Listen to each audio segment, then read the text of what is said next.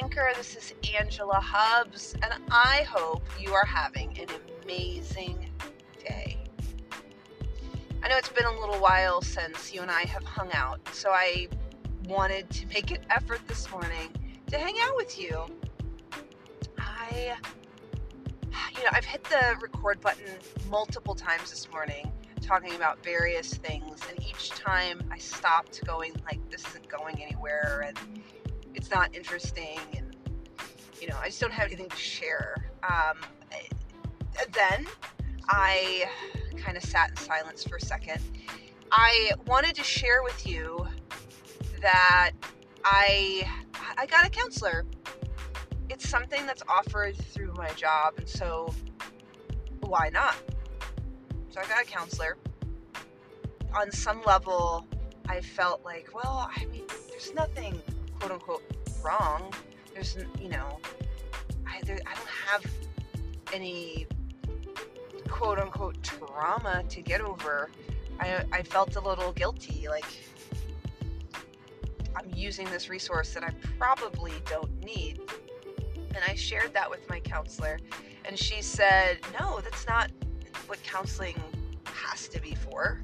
You know, it's kind of a tool to get to know yourself better, and I love that kind of thing, so I've been going.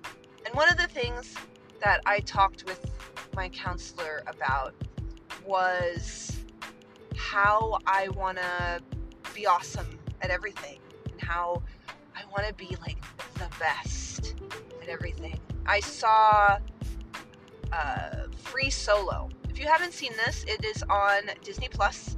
Uh, it is a National Geographic uh, movie about a guy who free solos up uh, Mount Capitan in Yosemite Park.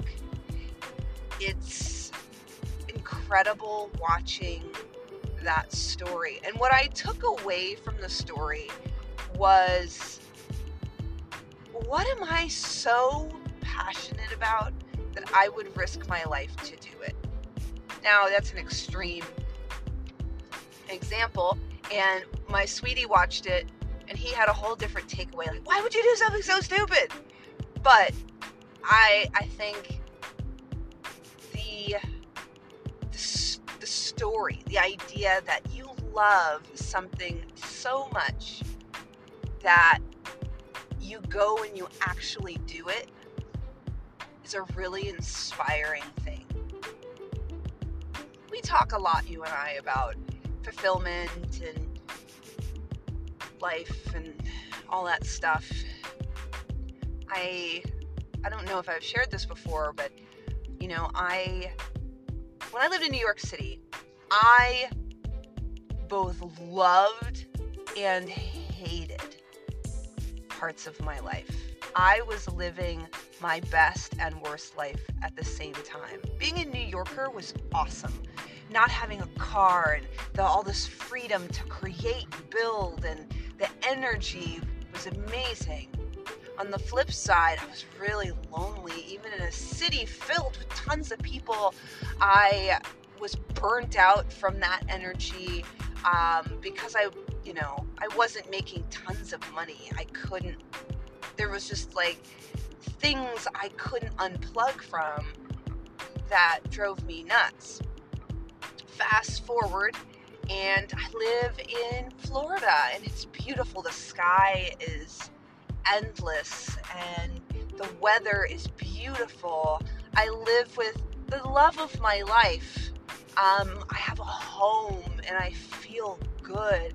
And on another level, I'm not building this creation that was mine when I owned my own business it's nice because I, I feel like I'm taken care of and I don't have to do it all myself. And on some level, I had to mourn losing this business that I had created. So there's there's things about my life now that I miss about my life then, but I don't I wouldn't say it's better. My my point in sharing that is inside of this game of fulfillment, this game of sharing with my uh, my counselor, I'm learning about what fuels the parts of me that right now I'm feeling are unfulfilled. I know that something that, that matters to me a lot is things like this talking to you and having this particular platform to share. I, you know, I, I joke around all the time that I don't really care if anybody's listening, but if it reaches one person and they get value out of it, then that's made that's made me very happy.